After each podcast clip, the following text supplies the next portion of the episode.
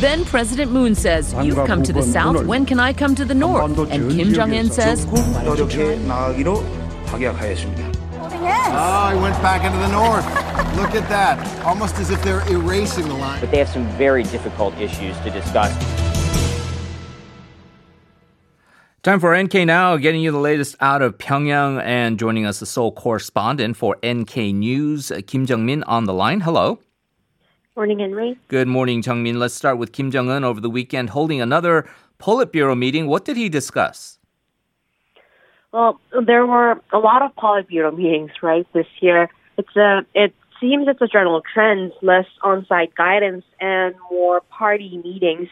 Uh, at the Politburo, Kim Jong-un discussed plans for the upcoming 8th Party Congress and surrounding um, events slated for January 2021, which we do not know the exact date yet.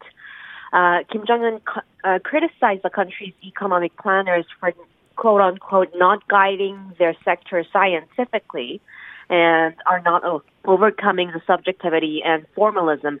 Here, formalism is a term that's commonly used in North Korean state media to criticize officials who only carry out their work in a perfunctory way, and it's chui in Korean. Mm-hmm. Uh, this 80 day battle currently ongoing. Uh, there's a party congress up next. Uh, did they share any more details about that? Uh, for the 80 day battle, more than 40 days now passed on that speed battle and the Politburo. Uh, it seemed to focus more on the party congress in January. The preparatory committee for the Eighth Party Congress briefed Kim Jong Un on the status of preparations, but we do not know the details of how um, the information that Kim Jong Un was briefed. Unlike um, many previous top official meetings led by Kim Jong Un this year, interestingly, COVID was not reportedly a subject on sun, uh, of Sunday's discussions. Although we do not know um, the full details of what exactly the Politburo meeting discussed and did not report in state media. Okay. Uh, let's turn to this other uh, issue here. As usual, there's a lot of information uh, released uh, all at once uh, once the uh, Intelligence Committee has that session between the NIS and, and the lawmakers. what were some of the interesting things that popped out to you? Well, according to the Intelligence Committee lawmakers that cited the NIS first, um, it was usually Ha Tae-kyung who said this. Kim Jong Un um, and Pyongyang are responding to pending issues, quote unquote, irrationally these days, he said. Um, it's a bit unclear whether this was NIS wording or the lawmaker wording. Um, and the lawmaker cited a couple of examples that they heard from the NIS.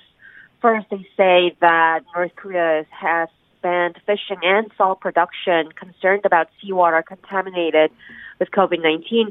Um, they also put a couple of um, very important regions under lockdown um, starting early uh, early November, such as Rason on November 5th, Nampo on November 6th, and also Pyongyang started November 20th um, due to a smuggling incident in Hyesan, which is under uh, lockdown um, as well. And uh, another big news that the lawmakers shared that hit the headlines hard was that um, they executed a big shot currency dealer after an abrupt drop of exchange rate. Um, it doesn't seem that this is something like a high level official or something, but it's um, someone who handles currency exchanges in uh, North Korea. Um, and they went on talking about how North Korea is executing officials, uh, has executed officials who did not stick to the quarantine measures as well. And this seems to be um, corroborating the news before that some of the Sinuiju customs officials were punished back in mm. August. Well, those are always disturbing uh, reports uh, when they come out. Uh, there are some other reporting going on here in the South Korean media that North Korea plans to hold yet another military parade uh, in January. It would just be a few months after the uh, big one in October where they rolled out the uh, new ICBM. Is that true? Uh, so this is another thing that the lawmakers said after meeting with the NIS. Um, the lawmakers claimed that uh, North Korea plans to hold a military parade in January to commemorate the party congress and without citing solid evidence this time. Um, this is not new though, and Kim Byung-gi, uh, lawmaker Kim Byung-gi claimed this after a similar meeting early November, saying some of the equipment used for the October 10th parade were spotted left behind in Pyongyang, and some units seem to be under training. But um, it seems it's uh, not a solid evidence yet. And heads up for our listeners who are unfamiliar with how these headlines are made something like um, dot dot NIS, first, it's not always clear how NIS got the intelligence and how reliable they are. Right. Um, and these are not what the NIS said, it's what the lawmakers said after talking to NIS. And third, lawmakers mix interpretation with intelligence when they brief selected number of reporters. So, as usual, we really need to um, uh, filter out some of the information that sounds um, that does not have enough evidence yet. Right, it's a game of telephone, and unless we have security clearance to actually get the direct briefing from the NIS, right, uh, you have to take things with a grain of salt. Okay, a final story here, and this is something that's been reported in the news as well. Uh, South Korea is going to get 11.7 million, some odd, uh, about 13 billion won back uh, that was originally used for aid with North Korea. Why does Seoul get the money back? So in July 2019, Seoul donated more than 13 billion won to the World Food Program to prepare a rice distribution project for North Korea, and we know they do need it because there's an ongoing food insecurity in that country. And South Korea was also expected to follow up with more budget to buy uh, 50,000 tons of rice, but North Korea at the time rejected the offer. And afterwards, the budget to buy the rice was rolled over to the next year.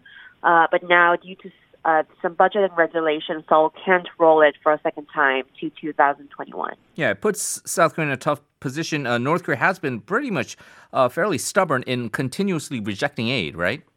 Yeah, and here a more recent context is that Kim Jong Un during the summer, when the typhoons and floods devastated the north, including the farmlands, said that the country will resist foreign aid in a bid to keep its border airtight. And afterwards, they kept um, warning against foreign goods and opening up the border, um, which could quote unquote kill their children.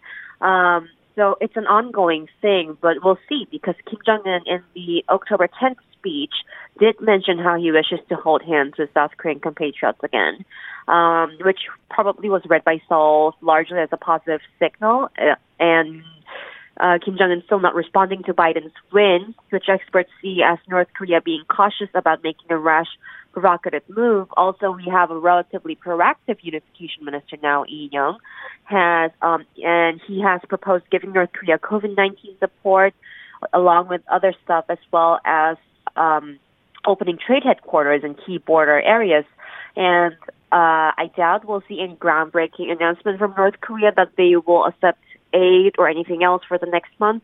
But it depends on really how North Korea calculates its cards to leverage both Biden and Moon for the next couple of years. All right, very interesting indeed. As always, uh, Min, thank you very much, and we'll talk to you again next week. Thank you.